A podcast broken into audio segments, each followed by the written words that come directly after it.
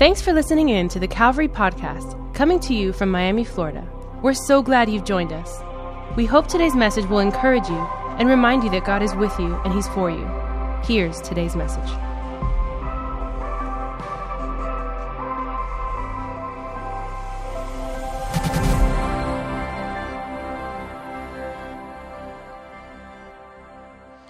Grab your Bibles and I want you to go to the book of Galatians. If you if you haven't been reading it, I want you to read it during the week as well. It's a powerful book.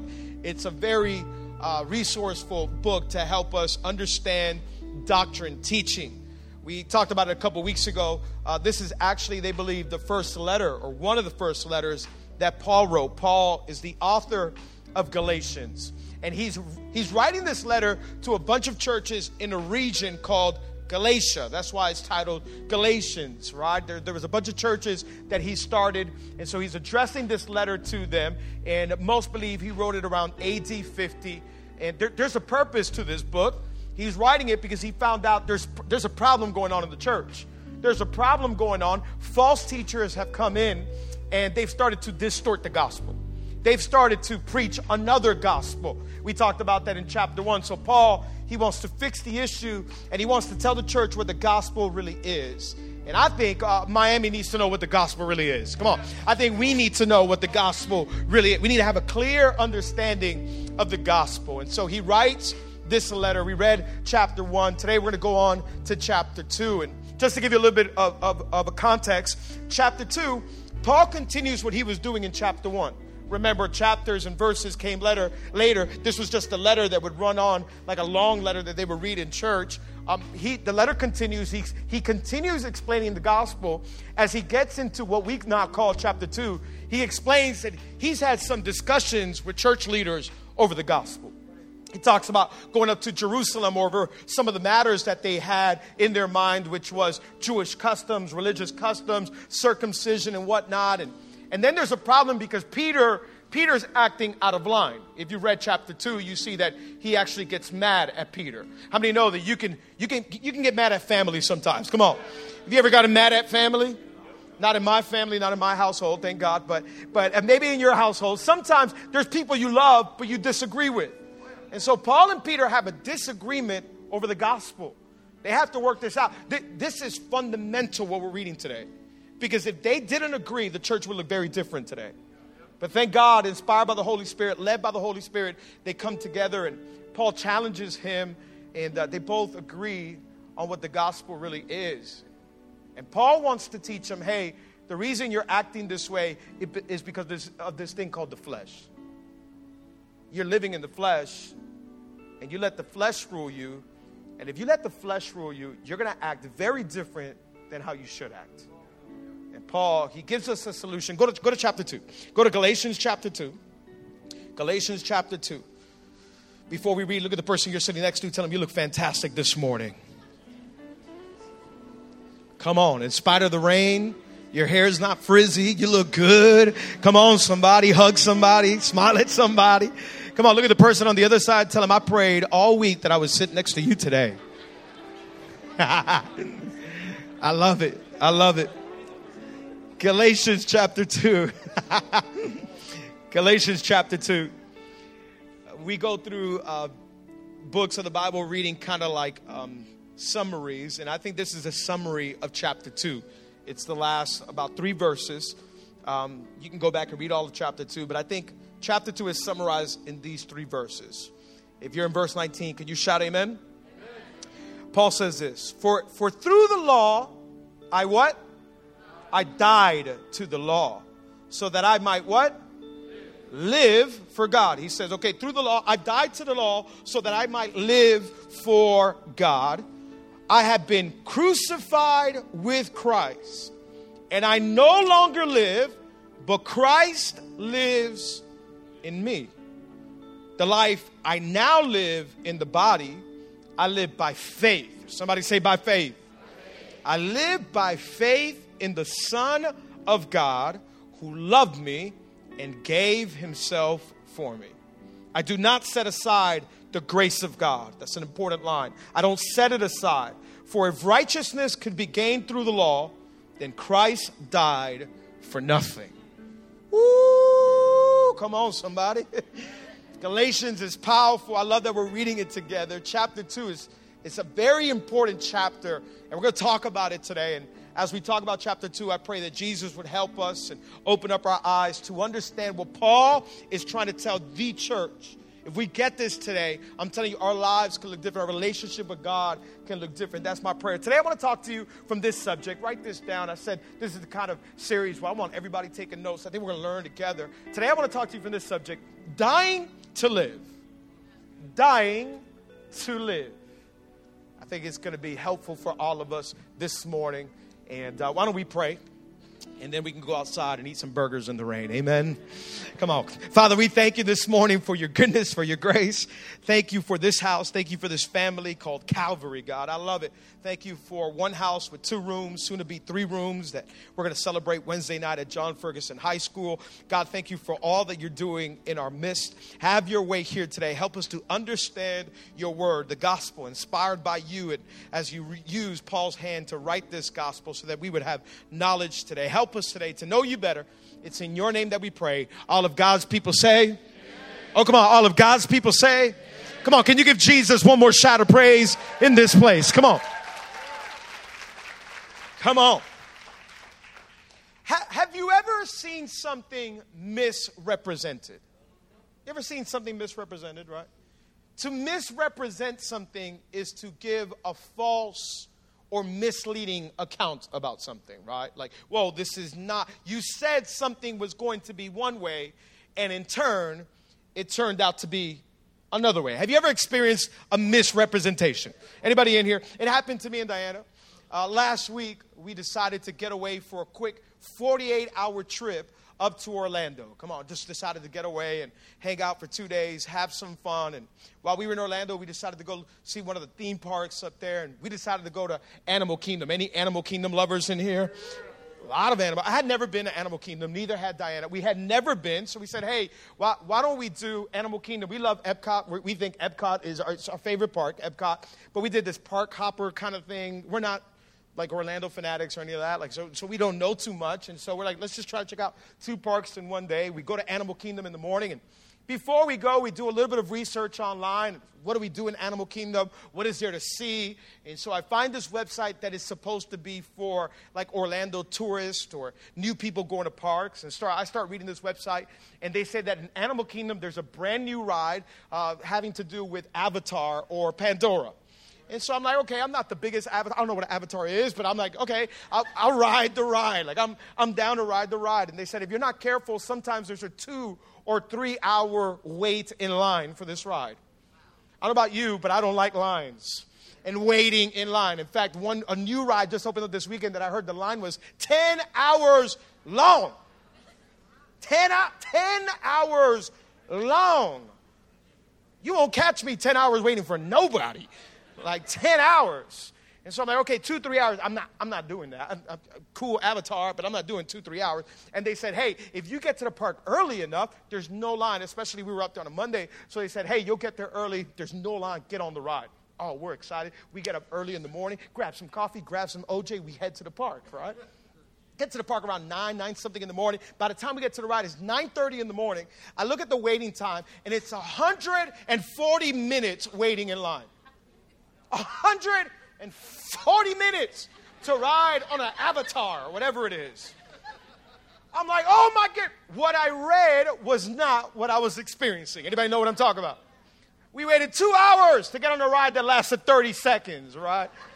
After we got off that ride, I had also read that there was a safari. I'm going to continue my attack on Animal Kingdom. We, we read that there was a safari I don't know about you, but I enjoy safari. Never been on safaris, but I love um, National Geographic. I've always wanted to go on a safari, so I said, sign me up. I'm going on that safari ride, right? I'm all excited. I'm pumped. On that one, we had to do a 60 minute wait. And so we get on the, line and we wait 60 minutes to get on this safari. But I'm pumped because what I had read online in this website was that on this safari, you will be able to see lions. Now, I'm a lion fanatic. Like, I love lions. Come on, anybody love lions? Anybody waiting for the Lion King to come out? Come on. Lions. I love lions. And so uh, finally, after an hour waiting, we get on this safari expedition. We get on this ride, and I'm looking around everywhere. Can I tell you, I did not see one lion. Not one lion. Not a, not a lion cub, not a lion sleeping, not a lion, not one, not even one lion inside. What I read was not what I was experiencing. There was some misrepresentation on this website. I was upset. Can I, can I be honest? As I started thinking about Galatians and what Paul is saying, this can happen in our life and our faith as well. All of a sudden, we can have a misrepresentation because what we believe does not match up with what we're experiencing. Oh, our lives don't match up with our faith. What we say does not really match up with how we live. I, really believe that there's a big problem, and the big problem is that we can say a whole lot, but experience a whole lot different.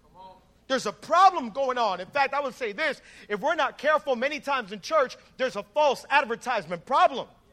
There's a false advertisement problem with people outside and with our own lives inside. Oh, like, come on, we'll, we'll say stuff like, hey, Jesus loves you to the world. But when they meet believers, all they encounter is hate. Can I get an amen? Oh, come on, don't get quiet on me, church. oh, we'll stand up at the door and we'll say, hey, come as you are. But when people come as they are, we stop them at the door and we say, well, you can't come in like that. What, what we're saying is not the same as what we're experiencing. Right? Hey, all are welcome. Yet our hearts are closed off to certain people or people groups. What we're saying doesn't match up with what we're experiencing. We, we can't claim to, to defend and preach this one gospel and then give people another experience of a different gospel. Right? right? Like, what, what are we saying? It has to match up with how we're living. It has to be the exact representation of what we're reading. Not only to other people, but I think personally as well. I think sometimes we don't experience the true things that we're reading in the Bible. Like we read, God is a God full of grace and forgiveness and mercy, but some days we wake up and we don't believe there's grace for us. Some days we wake up and, and we're like, God, thank you for your grace and your mercy. Other days we wake up and we're like, oh, I'm so full of shame and condemnation and guilt. One day we believe in a God of grace, another day we believe grace is not sufficient for us. One day we get up and we proclaim that God is a God of love. Another morning we get up and we say, There's no way that God can love me. Have you ever been there? I've been there. God, I, I know your love. God, I know you're great, but today I just don't, I don't feel it. Like I, I've had a bad week. It's been a tough week. I did some things I shouldn't have done. I thought some thoughts I shouldn't have thought it. And if we're not careful, what we read is not what we're experiencing. There's a misrepresentation on the outside, and there's a misrepresentation in our own lives. What, what's happened, right? Like, why, why does this happen? I honestly believe it's because of this. It's because we're going back to that second gospel that Paul talked about in Galatians chapter 1. Remember, Galatians chapter 1, Paul says, Hey, I, I, can't believe this is happening in the churches in Galatia. You're going from the true gospel to another gospel. In fact, he says it's not a gospel at all. He, does, he says it's false, it's not even a real gospel.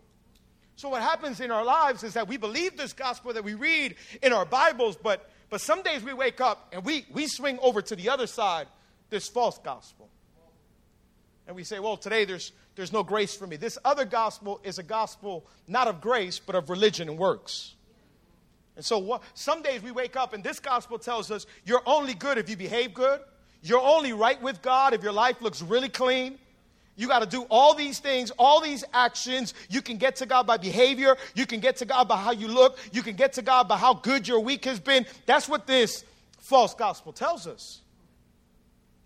So sometimes we wake up and we're like, whoa, I, I love God, but I haven't been that great, so I'm not accepted by God right now. God must not love me. He's upset at me. We go from the gospel of grace to this gospel of works. You, you know what it really is? It's a gospel of flesh. And it says that we can get to God based on our flesh. Right? It's the gospel of flesh. He talks about in chapter 1 they were demanding Christians to be good in their flesh, like follow all these Jewish traditions and customs and circumcision. If you're good in your flesh, then you'll be good with God. It, it's not just faith in Jesus, it's faith in Jesus plus something else that gets you saved. And Paul, Paul is like, no, wait, Jesus and nothing else gets you saved. It's Jesus and Jesus Christ alone. We are saved by faith. We're not saved by works. Paul says if works can save us, then why did Jesus die? But we wake up sometimes and we go to this flesh because it's easy to go to the flesh because we're living in the flesh. How many know it's easy to go really quick in the flesh? Oh, come on. Not just with our belief with God, in our attitudes with people. Have you ever woken up one morning and you're at home and you're like, I just spent my first 15 minutes with God and ah, you're full of the presence of God and you're like, I love you, G. Another in the fire. And then you get on 826 for about 20 minutes. Somebody cuts you off and you're like, God, burn them in the fire now. Burn them. Burn them in the fire now. Come on. We go from grace to flesh really quick.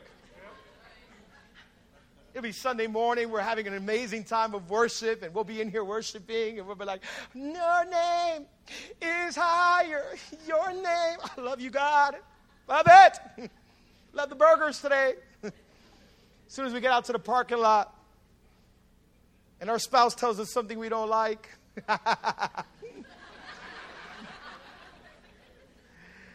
All of a sudden, we get from the presence of God, full of His presence, to full of anger in a moment. You just heard what Pastor said in there. Am I the only one that's happened to? Not that it happens often, but all of a sudden we'll, we'll be full of prayer and worship and we'll be walking in the spirit. And if we're not careful, we'll go to the flesh in a second. Oh, we'll be giving God some praise in a moment, cursing out somebody in the next. Oh, we'll be all brother love and sister love in a second, but brother anger in another moment. The flesh is easy because we live in this flesh. And so we're tempted by the flesh, not only with our relationship with God, trying to attain something with God in the flesh, but our behavior as well. We're living in this flesh. And if we're not careful, the flesh will want to have its way every day. It'll tell you how to live. It'll dictate your relationship with God. It'll tell you who you are. If we're not careful, this flesh that we live in, it'll drive our emotions, our feelings, and our will. But I want to tell you today that if we can die to our ways, then we can live in God's grace. Oh, I'm telling you, you don't have to obey everything the flesh tells you to do. I don't have to do everything my feelings, my will, and my emo. I got a God that's full of grace, and He is a good God, and He accepts me just as I am, and He's waiting for me with arms open wide. This is the gospel of grace. I might have had a bad week, but today I stand in His compassion. Today I stand in His grace. Today I stand in His mercy. I know who I am because I serve a God full of grace. My flesh does not dictate my life.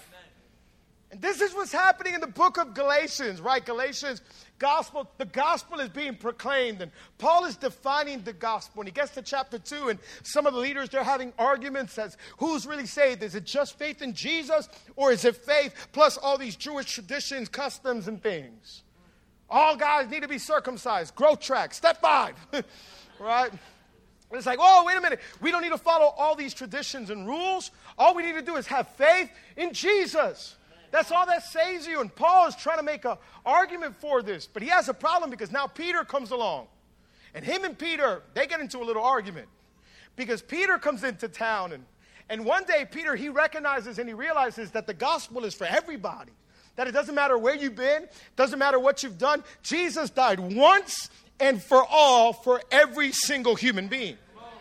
Peter comes into town with that kind of mentality. He comes into town and he's there in the churches of Galatia and he sits down at a bench and here around a picnic table and they're all hanging around. And, and, and Peter's Jewish and he's hanging around with Gentiles. These are non Jewish people. Now, back then, these are in ancient times, Jewish people didn't associate with Gentiles. They were considered not God's people. In fact, one word that they used to describe Gentiles was dogs.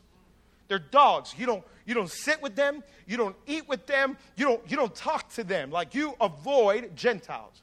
Peter, because he now has faith in Jesus, says, Whoa, wait a minute, there is no difference. And so he comes, they sit down at a picnic table, they're eating pizza rolls, Lunchables, pita chips, and hummus, and they're having a good time. It's Jews and Gentiles, all in Jesus, one body, one faith, right? They're all there hanging around. But all of a sudden, some Jewish leaders from another area come into the region of Galatia. Peter realizes they're coming into town, so what does Peter do? Peter gets up from the table and he's like, Oh, I don't, I don't know these Gentiles. They say they know Jesus. I don't know them. Do you see how they eat? They're eating bacon. I can't believe it. They're eating bacon and They haven't even been circumcised. They don't follow Jewish customs, traditions. They don't follow the way we eat and drink. Who are these? I don't know. They're, they're, of course, they're not saved yet. How can they be saved if they're eating fried bacon?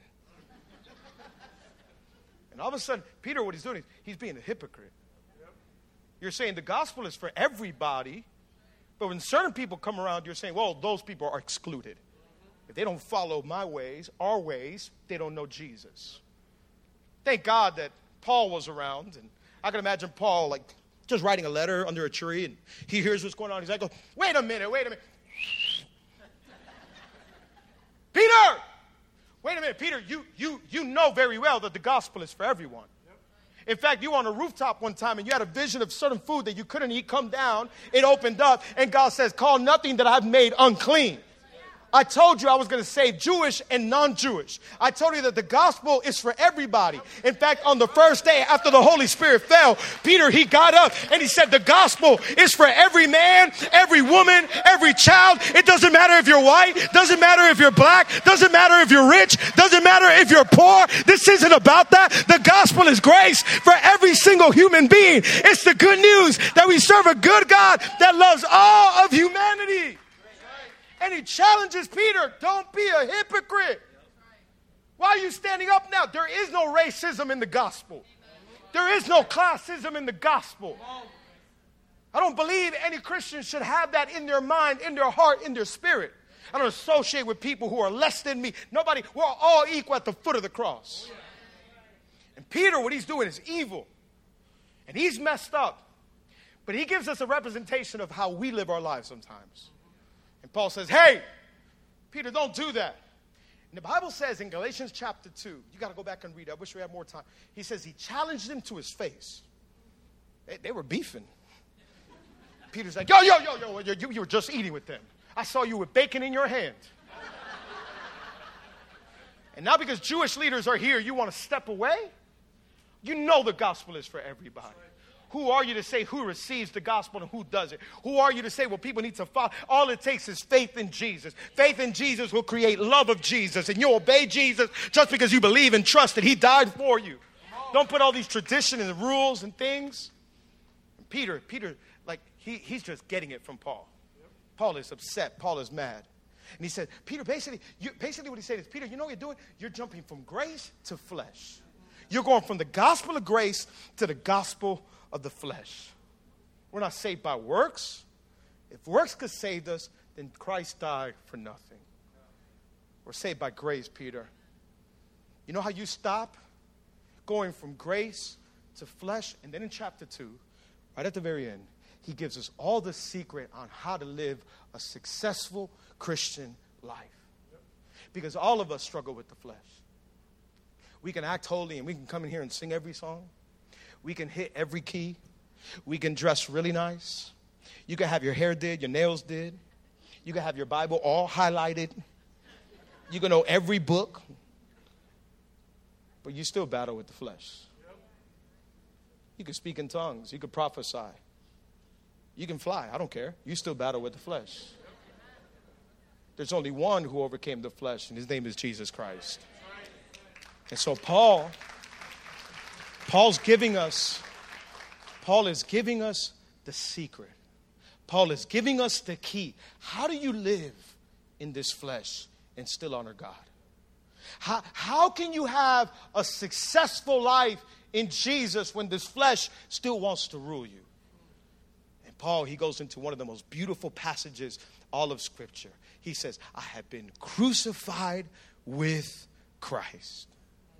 In other words, when this flesh wants to act up, you know what I do, Peter?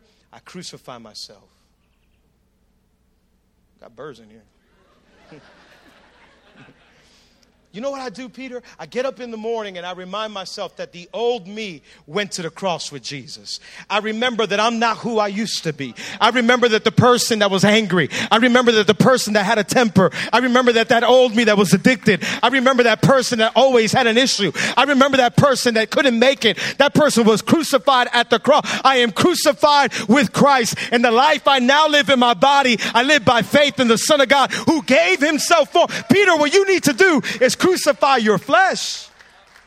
You and I, can I tell you, this isn't a popular message in America today, but what we need to do is die to ourselves.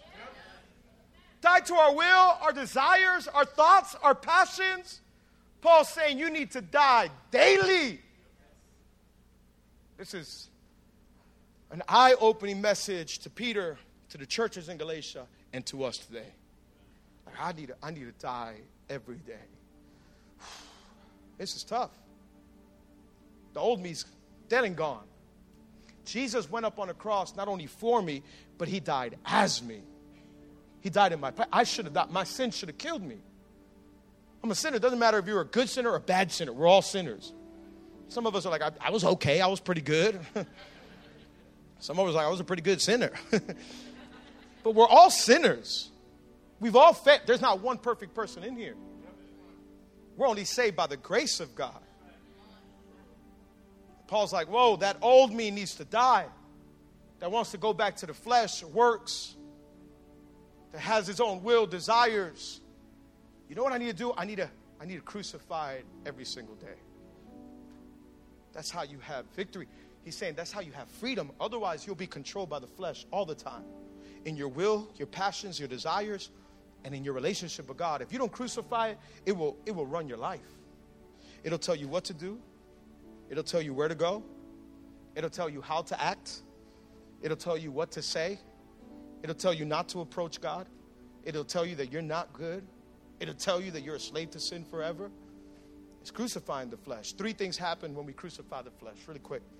We'll finish with these three things. Number one, when we crucify the flesh, our independence is done. We're not independent anymore. Man wants to live independent. Humanity wants to live independent. Like, can't nobody tell me anything. Right? We got this rebellious spirit about us. It's the sin nature, it's the flesh that doesn't want nobody to tell us anything. And so, as long as my old man is alive, it's going to be independent. My flesh is going to tell me, you can get to God by yourself. Just behave really good this week and it makes me independent of what Jesus did on the cross. I don't trust in Him, I trust in myself.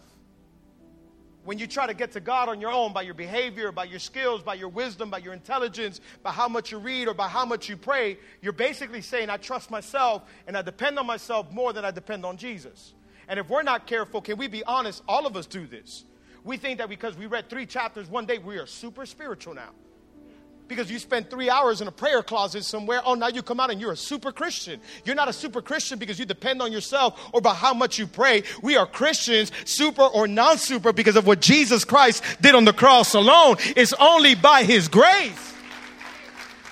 And so our flesh wants to independensize us from Jesus. Don't worry about what Jesus did, depend on yourself. Can I tell you? We think that dependency is weakness. But actually, it takes courage to do it.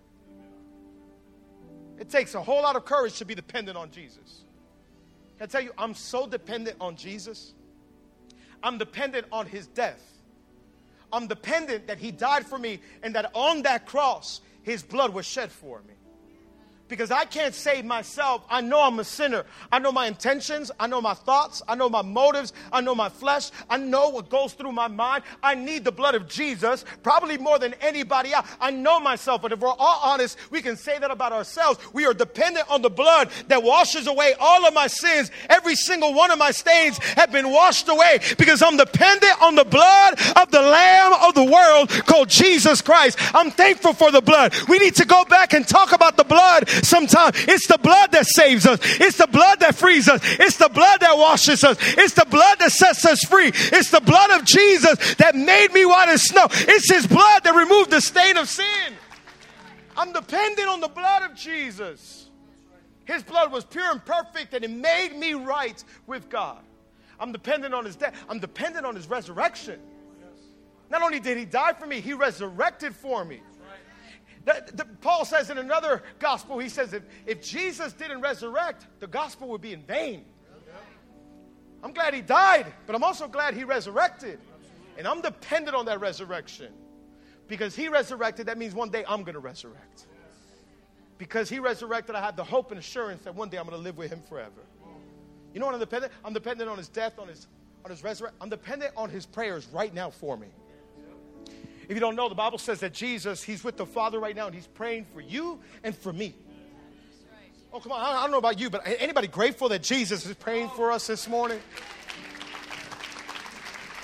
Like I know sometimes, sometimes I need to remind my soul how much Jesus is praying for me. Sometimes I need to remind my soul he's praying for you right now before the Father. When days are tough, when my flesh is acting up, when I don't know what to do, I need to be dependent on His prayer. Jesus, right now, He's before the Father. He's praying for me. He's pleading for me. He's, inter- he's the intercessor right now before the Father for me. He loves me and He's praying. I'm dependent on Jesus. We lose our independency when we crucify our flesh. It's not by my strength, not by my wisdom, not by my works, not by my flesh. I'm not an independent person running around. I'm dependent on Jesus. I also lose my independency of my flesh, my will, my desires, my passions. All of us, if we're not careful, the flesh will tell you what to do, when to do it, how to do it. Your flesh will tell you where to go. Your flesh will tell you what to say. And you'll become this independent person. When I crucify, I'm dependent on Jesus.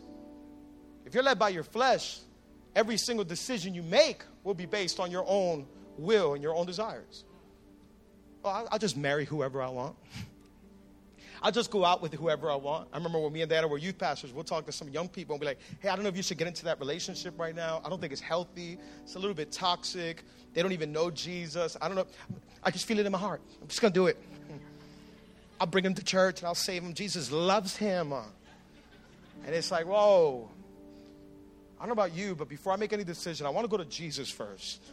I don't want to be independent and just make any decision. I'm crucifying. Jesus was dependent on the Father. Jesus says in John chapter 5, verse 30, he says, By myself I can do nothing. I can do nothing by myself. Not that great, not that smart. I need the Father. My independence is done when I crucify my flesh. Can I tell you, number two? My identity is defined when I crucify my flesh. Our independence is done, our identity is defined. When, when you're jumping from grace to flesh, can, can we be honest? You don't know who you are. One day you wake up, you're like, I am the Son of God. Another day you wake up and you're like, I'm so bad. God doesn't love me. One day you wake up and you're like, I'm accepted, I'm loved. The next day you wake up, you're like, oh, God must be, hate me right now. I'm not even a Christian. I can't raise my hand. That's why some of us, we show up to church on Sunday, we can't lift up our hands, we can't pray, we can't worship because we've lost our identity. But when you know who you are in Jesus, you wake up every day and you say, wait a minute, my flesh does not tell me who I am. I know who I am in Christ Jesus. I know who I am. Paul wanted us to know in 2 Corinthians chapter 5 verse 17 Paul says therefore if anyone is in Christ the new creation has come the old is gone the new is here. I'm not who I used to be anymore.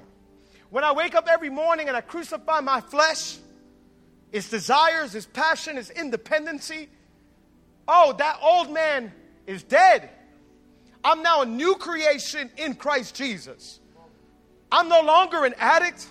I'm no longer defined by my bad habits. I'm no longer defined by my sin. When I wake up in the morning and I crucify the old man, I recognize my identity now. I'm in Christ Jesus. I wake up in the morning and I say, I am loved by him. I wake up in the morning and I say, I am the beloved's acceptance. I am a chosen generation. I am a royal priesthood. I am forgiven. I am covered by the blood. I am the head and not the tail. I am on top and not beneath. I am a son of God. I am a daughter of God. I am chosen. His hand is on me. I know who I am. The old me is done. I'm not defined by this world. I'm not defined by this flesh. I'm a child of God. I'm accepted by Him. I'm blessed in the city. I'm blessed in the country. I'm blessed in my coming in and I'm blessed in my coming out. Somebody got to give God some praise for who you are. I'm in Christ Jesus. I'm in Christ Jesus. I belong to Him. I don't belong to this world. I don't belong to the enemy. I'm in Christ Jesus. I am a son of God. I am defined by Him. I know who I am and I know who I belong to, regardless of what anybody tells me. I know who I belong. I'm in Christ Jesus. I'm a new creation. When you crucify your flesh, your identity is defined. Don't let your flesh tell you who you are. Just because you messed up, don't let your flesh tell you who you should be. You're loved by God, accepted by God. Imagine if more Christians believed what we read. We wouldn't be jumping back and forth from grace to flesh. I know who I am in Jesus. I'm going to ask the band to come up. We'll close with this one. When we come to Christ Jesus and we give Jesus our, our heart, our soul, when we come before Him, our independence is done, our identity is defined, and number three, our insecurity is gone. You know what Peter was? He was insecure. Remember, he was insecure since he was walking on water with Jesus. He was looking at Jesus, he would look at the waves. He would look at Jesus, he would look at the waves. He sank. When Jesus was going to being led to be crucified, he was insecure of who he was. He was looking at Jesus, he was looking at the ones accusing him. He was looking at Jesus, he was looking at the ones accusing him. He's like, I don't, I don't know that man. I don't know. I told you I don't know that man. He ran away. Now he's here. He's like, I, I don't know. Can I, can I hang out with Gentiles? Can I not? Can I hang out with Gentiles? Can I not? Is this the flesh or is this grace? Is this the flesh or is this grace? Can I tell? It's an exact representation of you and I. We're insecure. Am I loved by God? Am I not? Am I in or am I out? Am I in? Am I out? In? Out? In? Uh, uh, I don't know. I don't know. Do you love me? Do you not? Do you love me? Do you not? Does he love me? He loves me not. I don't know. I don't know. Today I'm good. Tomorrow I'm not. Right? Come on. This is the life we live sometimes. I'm good today, but I've had a rough week. So I don't know if I, God, are you good? Are we good? J- Jesus died, and when he died, our old self died with him. But Peter says when he resurrected, our new life came up with him as well.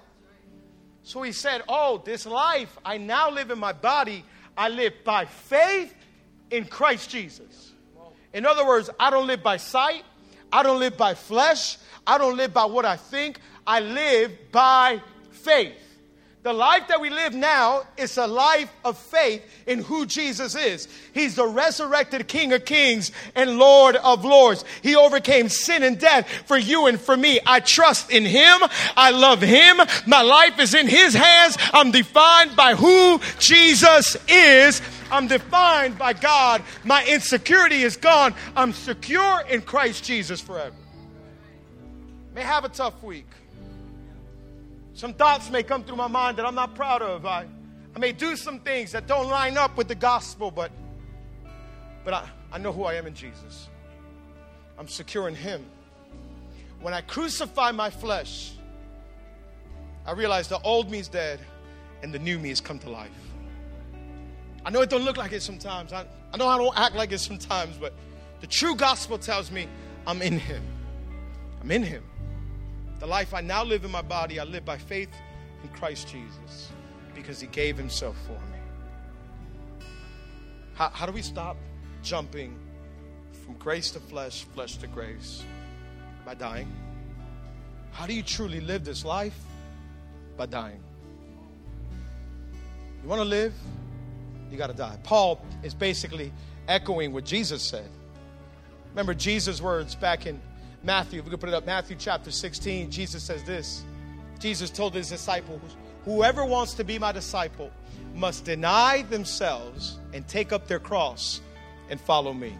For whoever wants to save their life will lose it. But whoever loses their life for me will find it. You want to find life, true life in Jesus, a life full of freedom? It comes from losing our own life. It comes from saying, you know what, the old me is dead and gone. The new me is alive in Christ Jesus. Come on, can we give God a big, big praise for that? Come on, can we give God a huge praise? Come on, can we thank Him for His grace, for His love, for His mercy? Let's stand up on our feet all across this place. We're leaving in just a few moments. Come on, with every eye closed, every hand raised. Come on, can we just thank God? Take a few moments just to thank God for His grace. Maybe some of us this morning, we say, God, I, I got to do more self denial.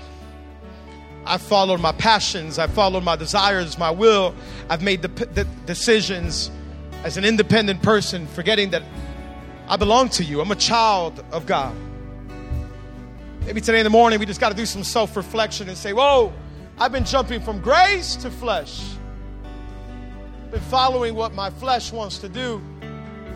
My own relationship has been misrepresented with God because one day I'm good, the next day I feel like He doesn't love me. I've let my flesh represent my relationship. God, I want to represent you well. I want to show this gospel of grace, this loving God. First, I have to accept how much He loves me. By denying myself, crucifying the old me, the angry me, the bitter me, the rejected me, the mad me, the sinful me, the addict me, the one in bad habits me, the one that was always in places I shouldn't be me, the one that talked foul me, the one that always wanted to be independent, the rebellious me. That man, that old me, I, I got to crucify every day so that I can live in the grace of God. Come on, anybody grateful for the grace of God? Oh, the new me is alive in Jesus. The new me, I'm forgiven. The new me, I'm accepted. The new me, I'm a new creation. The new me, I'm a child of God. I'm a son of God, a daughter of God. Oh, I, I mercy and grace follow me all the days of my life. I'm accepted in the beloved. The old me is crucified. The new me lives by faith. The new me looks to Christ Jesus. The new me tries to be like Jesus each and every single day. The new me is being sanctified and purified every single day as I die to myself. Less of me and more of you, Jesus. I want to look like you, talk like you, walk like you, Jesus. Oh, if I die more, I'll actually live more. I'll enjoy this freedom that Jesus has given me to be like Him and walk like Him. Come on, with every eye closed. We're leaving in just a minute. Before we go and go outside and hopefully have a good time out there, but every eye closed, every head bowed. I'm going to ask the entire church just to pray for a moment. I know that there's people in here that you don't have a relationship with God. There's people in here that you doubt God's love for you because you've messed up, you've done wrong. Maybe you're in here, you're saying, Alex, there's no way God can love me. Maybe that's for somebody else, but not me because I've messed up. I'm a sinner. You're in here and you're, you're carrying shame and guilt. Can I tell you, God loves you? And He allowed you to hear this just so that you would know how much He loves you. He knows what we've all done. The, the truth is, there's not one perfect person in this place, but God loves us so much that He sent His Son to die so that we would have a relationship with Him. I'm going to ask the entire church to close their eyes and bow, bow their heads. If you're in here, you're saying, Alex, I, I want to put my faith and my trust in Jesus. If you're in here and you're saying, Alex, I need forgiveness of my sins. We're all sinners, but because of Jesus, we can have life and life to the fullest. Jesus came and he, he picked up my sin, your sin. He carried it on his shoulders. He went up on the cross. He died a brutal death for you and for me, went down to a grave for three days. But after three days, Jesus Christ, He resurrected. Jesus, He's alive today and He wants to offer you forgiveness. He wants to give you a relationship with your Heavenly Father. With every eye closed, with every head bowed, I'm going to count to three in just a moment. If you're here today and you say, Alex, I need Jesus. If you're in here and you're saying, Alex, I need forgiveness. Alex, I want a relationship with Jesus. When I count to three, I want you to raise your hand right where you're at. I'm, I'm going to ask the entire church. Come on. Every eye closed, every head bowed. Nobody looking around. This is a private moment. Come on, all of Dream Team praying, pastors praying. This is the most important moment for all of us. People are making a decision to go from death to life, from flesh to grace, from darkness to light. If you're in here, you're saying, Alex, I need forgiveness. I need Jesus. I want a brand new slate, clean slate. I want a brand new beginning in life. I want to put my faith and my trust in Jesus. At the count of three, with nobody looking around, I want you to raise your hand. I want you to hold it up just for a few seconds so that I can see you. I'm not going to embarrass you. Every eye closed, every head bowed. Hold it up. I just want to see you so I know who I'm praying for.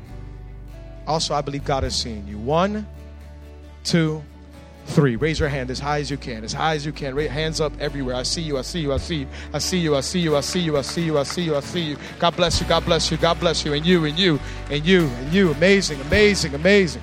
Father, I thank you for all these hands. All of you who raise your hands, I want you to repeat this prayer with me. I'm just going to make this first prayer simple, but I believe God wants to hear from you every second of every day. We're putting our faith and our trust in Him. The whole church. Why don't we all say this out loud with them? Come on, as one big family. Say, Father, thank you for today. Thank you for this opportunity. I admit that I'm a sinner and that my sin separates me from you. Come on, say, Jesus, I believe you're the Son of God that you died for my sins, and on the third day, you resurrected. Come into my life, be my Lord, and be my Savior. In Jesus' name, amen, amen, and amen. Come on, can we give them a big, big hand? Come on, church. Amazing.